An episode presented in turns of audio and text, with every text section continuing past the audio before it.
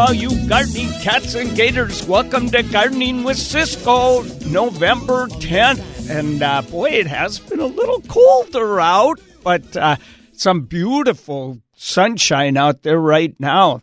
This would be the perfect day to get out there and rake those leaves out of the uh, the gutter along the the road.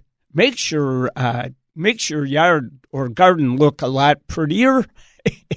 and it keeps those darn storm drains clear because I remember at Seattle U when those got clogged up. Oh boy, that was a horrible job having to go in there and try and get those leaves off those things so they'd drain.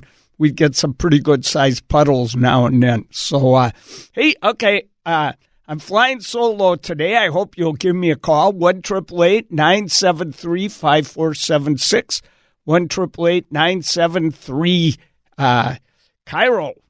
So, um, but I do uh, have one announcement, and that's that I want to say hi to everyone I saw at the uh, NSNLA or the WSNLA um, wonderful event they had it was called the Day of Professionalism.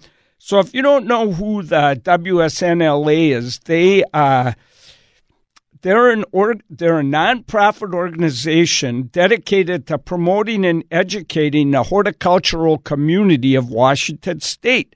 So if you are looking to hire a gardener to work in your garden, you can get a WSNLA uh, certified horticulturist, which I am one to come work in your garden. You know, I'm I also for many many years was a certified arborist, and uh, so and they also certify nursery people. So to get that certification, you have to take all these tests, and uh, you have to continue your training. Which is what this day of professionalism was, you know. So people come in and they uh, get continuing credits as they go along. So it's a really good program. And I guarantee people that go through all the effort to become certified really know their stuff. So you know you're hiring someone that knows what they're doing and aren't going to do horrible things to the plants in your garden, which I have seen more times than I want to admit. But they, uh, these people, these people at WSNLA surprised the living tweedle out of me by sending me an email saying we want to give you an an award, which I always like. So uh, I went to the event, and um, it was really nice. They gave uh, Cass Turnbull and Sarah Reichard, two people that have passed away, some really great recognition for all the wonderful things they did. Probably the best award of the day was John Wott, my really good friend who used to run the Arboretum and uh, was a professor at UW. And they gave him the Horticulture Leader Horticultural Leadership Award, which I thought was so cool and well deserved. And uh, and then I got believe it or not, the Educator of the Year award. Oh, la, la, la, la. so that was really cool. And um, interestingly, uh, the only the only thing was that we got lunch and everything there, and I noticed that John Wott's award was a lot bigger than mine.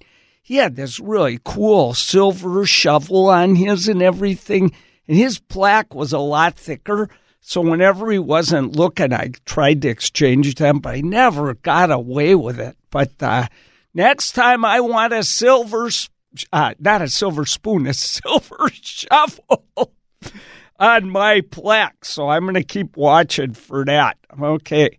So uh, I, I'm noticing we're getting a lot of calls in. So uh, in a minute, as soon as Brian's free from the phone, I'll go to those phones. So, uh, hey, uh, one last reminder that Thanksgiving is Thursday, November 22nd. So, uh, don't forget to go out and shop for Brussels sprouts. You want to make sure that you got a lot of good of them, a lot of really good ones to serve. Hey, I do have uh, one thing I want to let you know right away, and that's the King Conservation District. Uh, they are now taking orders for their 2019 native bare root plant sale. So uh, if you place orders now, you save 10% on any order over a hundred bucks. And um, the sale features 70 species of native plants, and there's a focus on affordable bare root and plug material. So, so if you buy something from a plug, it's going to be dinky as can be. But the thing is that uh, they grow fine and in no time they'll be as big as anything. So it's a really great way to buy things. Last year, uh, they had over 800 orders and they distributed over 60,000 native plants. So, uh, if you want really good selection, sometimes it's sold out uh, by the day of the big sale. So I'm trying to even remember when that is. I think that the sale is March 16th, so it's a long way out. But uh, you want to order early if you want great plants. So um, anyway, just go to uh, sysco.com, then uh, go to my events page, and you'll see about that and other things that are going on in the area. Uh, okay, so. Um, I think should we take a break and then go to the phone calls? Yeah, we'll go ahead and do that. And uh, when we come back on 97.3 KIRO FM, Misha from Everett, you'll be the first one on the air.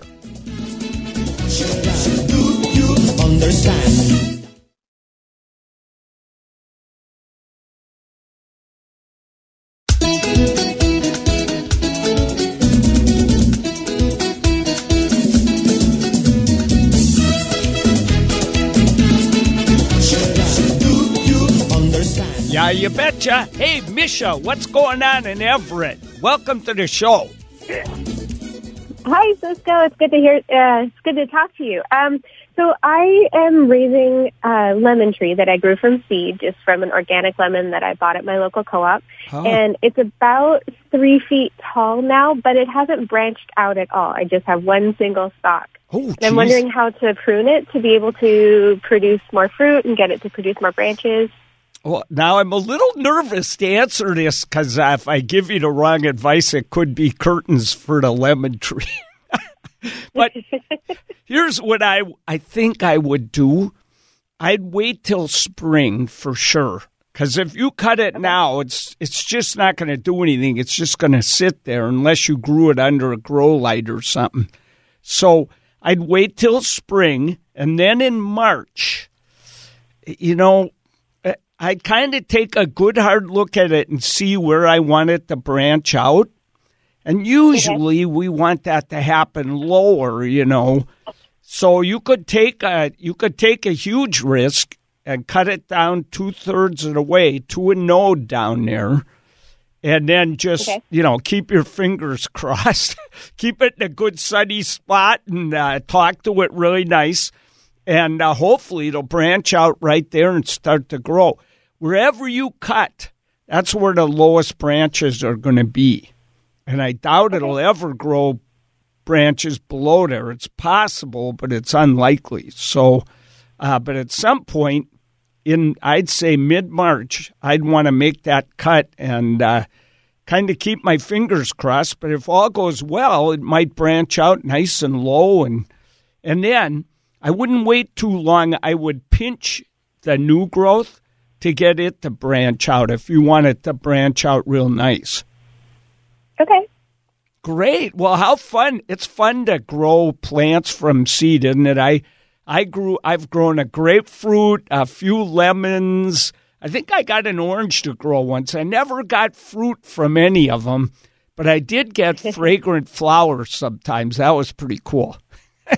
Nice. Yeah, my my kids and I we've been growing a lot of things from seeds. We've had a few successful avocado trees. One of our avocados is about four feet tall now, and um, and then we've got a whole bunch of lemon starts. So the one the one that I'm talking about is uh, the tallest one, but I've got probably about a dozen um, little lemon trees that are about six to twelve inches tall. Oh, good. Hey, next spring, Yeah. uh, cut a few of those back so they branch out real nice. And the good news is you've got all those other ones. So if this guy bites it, ah, that's life, you know. That's right. Safety in numbers. that's right. It's always good to have a little backup plan, you know. yep. Well, hey, good luck. Hey, if you see me to talk or whatever, let me know what happens when you cut it back, all right? Absolutely. I will next time I see you. I see you pretty regularly when you come up to Sorticulture.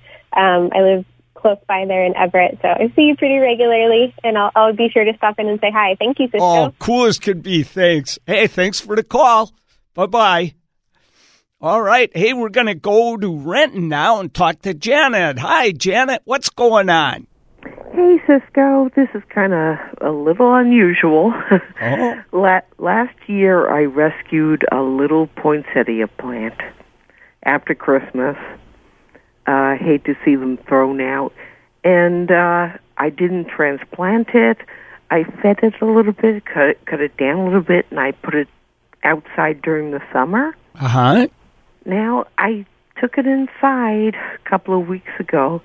It's got red leaves on it. Oh, cool as can be. Yeah, you now, know. It, uh, since I took it inside, it looks like he it's getting a little depressed. Oh. That's Oh, not good, I don't think. Well, uh, you know, it, it, poinsettias are really interesting plants because, according to theory anyway, in order to get the red leaves, uh, they have to go through uh, a period where they have 14 hours of darkness every night for about two to two and a half months. Nope, you have to see this one. Yeah, well, you know, what I've seen is that sometimes maybe the room you had them in, whatever, they got the conditions they needed to decide to uh, get the red leaves, you know. And of course, the red leaves are special leaves that turn color to attract pollinators. The actual flowers are in the middle there. hmm And, uh, the- But the- it was outside until a couple of weeks ago. Okay, it's good you brought it in when you did. And I'm sure Yeah. as the days got shorter, the plant got the message it was time to bloom. The problem with getting poinsettias to rebloom in our homes is that to get the red leaves, they have to grow real actively. I mean, you get red leaves, but they don't get big if it's not growing. And what happens quite often, we bring them into our not so bright houses, not the perfect conditions for them, unlike at the nurseries where they're growing them in the perfect light and conditions. And so even if they do get red leaves, they don't get big and you don't get a cool effect. So, some, But the the leaves, you know, some of the leaves are turning yellow, and it it just looks depressed. I don't know what to do. Well, it could be now. It never got transplanted, but this wouldn't be the best time to do it right now. I think what I would do, I'd give it uh, as bright light as I can, you know, because I don't think you're going to burn it this time of year. If we get a really sunny day, maybe back it up a little from the window, and uh, I would I would just and I'd watch my watering really careful. They need adequate water. You know, they hate to dry out. If they do, they'll drop all their leaves. Mm. If they get too much water, or if they don't have really great drainage in the pot, anything like that, then they'll drop all their leaves too. So, mm. well,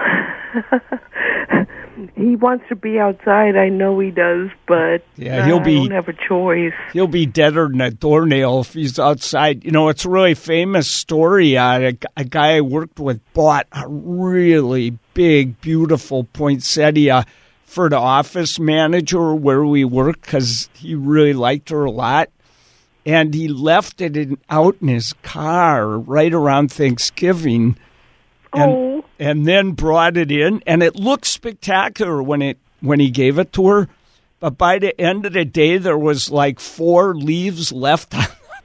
Oh. Oh yeah, it was a heartbreaker. Oh. It actually was pretty funny, but it was still a heartbreaker and uh so, you know, they're really picky about what they like. They don't like being uh in a breeze. They don't like heat blowing on them. Uh, they need a certain amount of light. They hate uh, low humidity. So I think the key is just keep it in as bright light as you can. Lift it up when it feels light. Give it a drink of water, and uh, you know if if it keeps going downhill, then if you got a grow light anywhere, put it under that. That's going to be your only chance to save it.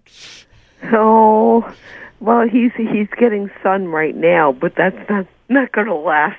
no, but that's bright enough usually this time of year. So if you can get it more actively growing, that's going to help a lot. And then uh, next spring, if you can get it through the winter, next spring when you put it outside, transplant that guy into nice fresh soil, cut it way down to like six Oh. inches tall. And then it'll Oh. grow back outside, not in too full sun, kind of, you know, uh, not uh, either morning Spring sun or little dappled sun. hmm And then, you know, if it makes it till winter, I bet you it'll bloom again. You know, Mm-hmm. the main thing is if you brought it in before it got too cold. That's going to be the key to whether it survives till spring or not. Yeah, yeah. Okay, so just keep them a, a little bit moist. No transplanting. Yeah, Just leave them alone. yeah. Leave except him for a little alone. Talk, talk really nice to them. Don't bore them. Whatever you do, it it's got to be fun stories. You know. I know. I just talked to him. oh, great. Listen, I hope like mad that it was really nice of you to try and save this poinsettia. So I hope it Yeah. survives. So keep me posted, will ya? okay. Okay. Hey, Thank good you, luck, Cisco. Janet.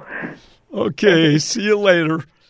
Okay, everybody. Uh, now, uh, I'm flying solo, so lots of time for calls. Nobody's in line right now. One triple eight nine seven three five four seven six. Right back on the best gardening station in all of the world, uh, 97.3 KIRO FM.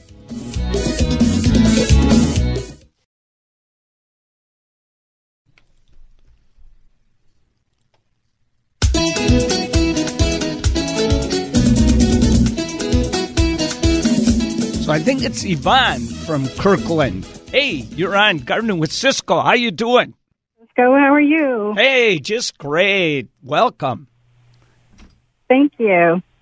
Well, I have a question. Um, we had a filbert tree in our backyard that um, got the eastern blight, the eastern filbert blight, Oh yeah. and then I had a Harry Lauder's walking stick in the front yard, and unfortunately, it ended up with the blight as well. So, my question is, how do I amend the soil so that if I plant another Harry Lauder's walking stick, that it won't um, end up with the blight again? Well, there's good news and bad news here. The good news is that this is an airborne fungus, so you don't have to do anything to the soil at all. I think the one thing you would want to do is make sure you clean up all of the plant parts left, you know, so there's no leaves or anything if you can help it left over from the plants that got the blight. Because uh, Okay. that filbert blight is a tough one to beat. But I have really Yeah. great news for you. So there are some new filberts that when they put out new growth, I think the one I have is called Red Majestic. When they put out new growth in the spring, it's bright red. They are spectacular. That filbert, for some reason, is much, much more resistant to the filbert blight than are the standard Harry Lauder's walking stick. So it's a Harry Lauder's walking stick, just has a lot of red leaves. In spring, the whole tree is bright red. And then as summer goes along, the tree, the leaves that grew early turn green, but it's always putting out new growth, so you always have pretty red leaves on it. It's fantastic. I believe there's two red leaved ones, so you might, you know, check that out. And when you go to nursery, talk to the nursery people and say, "Is this the one that's resistant to the filbert blight?" You know. But I- Okay. I think you're going to have a wonderful tree again. I, I've had mine for years, and I've seen a lot of the Harry Lauders in my neighborhood die from the blight. So seems Yeah. like it's quite It's resistant. very sad. Oh, it's so sad. Breaks your heart, you know. And uh, ah, Yeah. boy, Well, the the tree was planted in honor of my son's adoption. oh, well. Then you've So, got it. You've got to get another one. You have no two ways to this. exactly. yeah. So yeah. So look around, and um, you know, I, I don't think you know you're not going to have to do anything to the soil at all, and just take the best care of it you can. I mean, I hardly ever even water mine. I will give you one tip though: try not to get the leaves wet when you water it.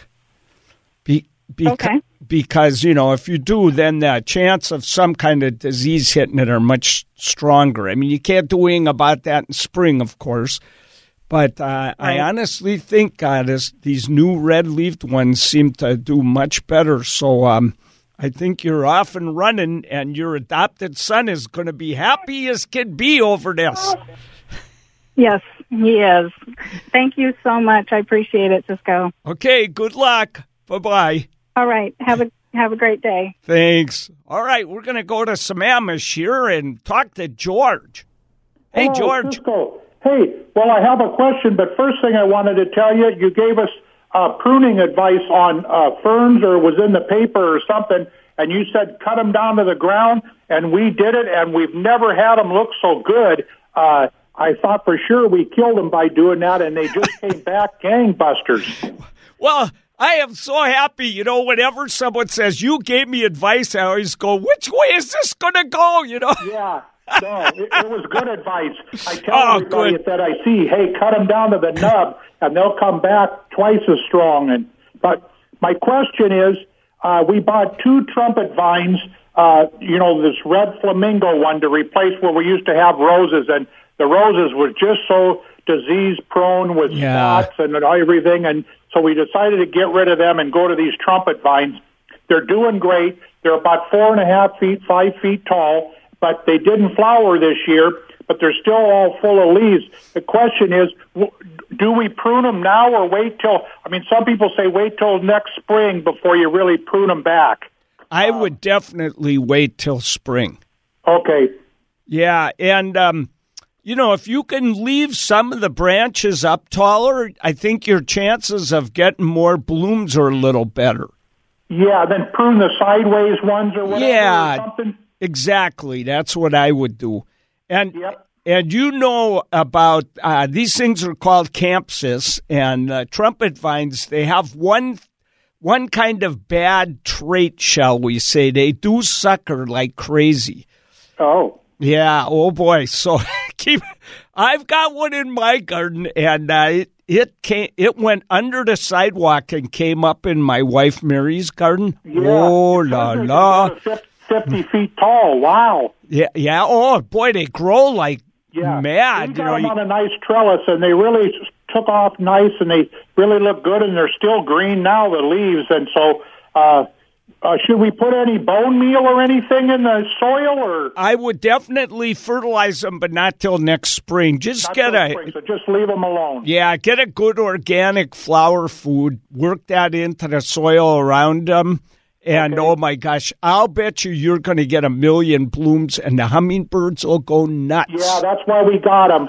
Yeah, they're So- they're wonderful. So you got Yep. yourself something good there. Yep. Okay. Well, thanks again for the tip on the ferns. Man, oh man, they're still going great. I can't believe it. That was the best tip you ever ever had. Oh, I'm delighted to hear that. Thank you, George. Okay. See ya. Okay, see ya. Hey, we're going to take a break here, and then when we come back, Carl from Seabeck, I'm going to put you on. And I just wanted to add one thing. Uh, the other day, I was coming uh, back from a party, and it was like midnight or something. I walk into a, a Safeway store to buy something, and this old guy looks at me and goes, "You murdered my plant." so, so it goes both ways. I about fell down laughing. The guy was great. Hey, okay, we'll be right back. 97.3 KIRO FM.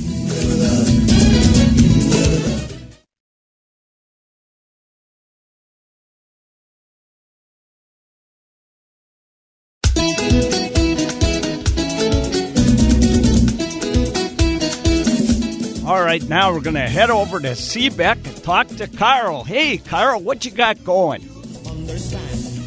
Hi, hi. Uh, I have a question about um, my garden Uh-huh. and uh, containers.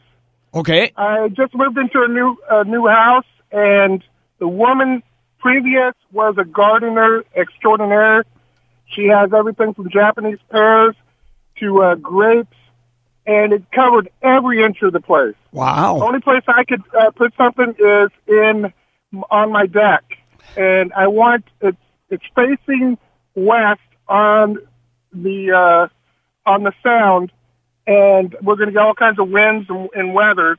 But I want to put containers on my deck, and I want to know what would work well there.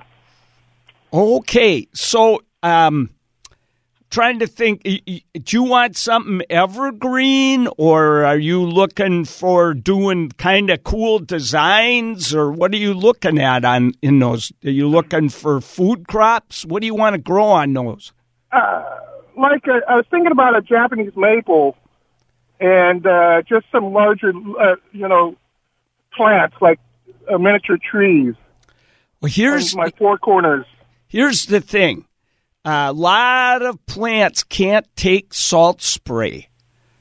So, Oh, so either you have to figure out a, a way to, you know, nestle those containers in where they won't get salt spray, spray or you could do the other option, which is uh, plant plants that like salt spray.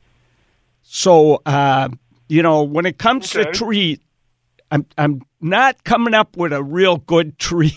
There's something called the Russian olive that's really pretty, and uh, that that would do great in theirs. You know what else? There's there are a lot of plants that like salt spray, or at least can take it.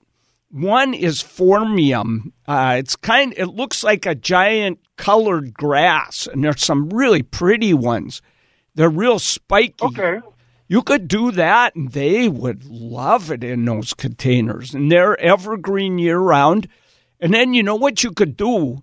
They would look great all winter. And you could plant pansies around them, or you know, find some plants that that do well in the wintertime. In summer, you could put all kinds of beautiful little combinations around those. There's a plant, you know, anytime you hear a plant with C in the name, so sea holly, it's called eryngium, and uh, it has just the most spectacularly beautiful flowers. Uh, it's it's gorgeous. You could plant those around that in the summertime, so you know you could you could work off that. But I'm going to give you a really good suggestion. So Okay. uh, some of the older Sunset garden books had really great sections about plants for different conditions. And uh, so, you know, and I see them for sale at half price bookstores quite often. And there was one year that I wrote some articles for Sunset. So if you open it up and you look right in the beginning and it says Cisco Morris talking about uh, grow, being a plant collector in the Pacific Northwest, buy that one. And uh, then, Okay, it's a, a book. yeah, it's a book. It's called the Sunset Western Garden Book. It's really good. And uh, the new one may have that section. So if you only can find the new one, check and see if they have a section on plants for different conditions. And they have a big section on plants that can take salt spray. And that's Okay. what you want. I see And- them at the Goodwill every once in a while. Yeah. Yep, I think you'll see it. You know, and a lot of the older ones had bigger sections that I really liked a lot. So, also do a search on the computer plants that can take salt spray. You might, you'll probably find some trees that'll do great. You know, any tree that lives near the ocean can take salt spray. So, there may be, you know, there's plants from California, Oregon, BC that, you know, they may not be native up here, but might be spectacular trees that you can grow in those pots too. Great. Yes. Right, well, thank you. All right. Well, have fun with that. And it sounds like you got quite a cool garden there, by the way. Yeah, a lot of big trees. It's great. Great. Well, have right, fun well- with that. All right, love you, Cisco. Hey, thanks a lot. Thanks, Carl. You take care, buddy. Bye bye. Okay, well, all right. We don't have any phone calls, but luckily I got an email that I thought was really good. It was from Kay. She says, Hey, I grow my own fruit. And, you know, she has pears and apples and grapes and all these different things. And she said uh, she's inundated with fruit flies. Her kitchen is just full of them. She's been trying to get the fruit out of there, but you know she can't even open a banana. They're right back on them again. What can she do about it? And you know I've grown my own pears, apples, uh, so much, so many fruit, raspberries, everything over the years, and I've had lots of problems with fruit flies. So uh, there's a plant that I always grow in my house in the fall. It's called Drosera or Sundew. These are carnivorous plants. And uh, most of them, there's different types of them. Most have kind of uh, long branches. They branch out. And on the branches, instead of leaves, they have these little gooey things. There's a little teensy, uh, like a petiole, a little thing that holds a leaf on and the leaf is covered with what looks like dew. That's why we call them sundew. As a matter of fact, drosera means dewy, and uh, so they're, they're sweet. And so when the fruit flies spot those, they go, "Oh la la, there is a treat right there. I'm going to zip down and enjoy it." And they get stuck. And then it's really fun because they get digested right on the branch of the plant. Oh la la. so I I buy a bunch of those, stick them in about a third full, a saucer, a third full of water. That's all you got to do. I don't try and keep them alive all winter. They go dormant after a while, and uh, you could probably keep them alive and plant them out in the spring or something. But uh, I just toss them. They're so covered with dead bugs by then. You don't even want to see. It's pretty funny the looks on people's face when they come to visit, you know. But uh, so anyway, that's one thing you could do. We also we take uh, you could buy things that catch them, but we make our own. We take like a, a salsa container, a clear one. We stick a bunch of pretty darn ripe fruit in there, pour some vinegar in with it, and we punch holes on the top so the fruit flies could get in the hole. They're big enough that the fruit flies could get through them. Once they're in there, they can't find their way out, and they end up uh, in the vinegar pretty quick, and that's the end of those guys. That could help. And finally, the funnest part of fruit flies is to get your hand attachment from the vacuum cleaner, sneak up really quiet on the fruit that's on your uh, kitchen cabinet, and then crank up the the vacuum cleaner and suck them up. I have gotten so good at it. So uh, it's a lot of fun, and it really gets rid of a lot of them at once. Because I got to admit, it's so embarrassing to have fruit flies. And then there's also those uh, compost gnats too. That, so watch out. You may not just have fruit flies. You might have compost gnats. You're getting rid of all the fruit, and you're still seeing fruit flies. You got compost gnats and you got to put sand over the soil in every pot in your house. Okay, I don't have time to explain more because I got to get out of here. Everybody enjoy this wonderful day. Thanks, Brian. We'll see you all next week. Bye.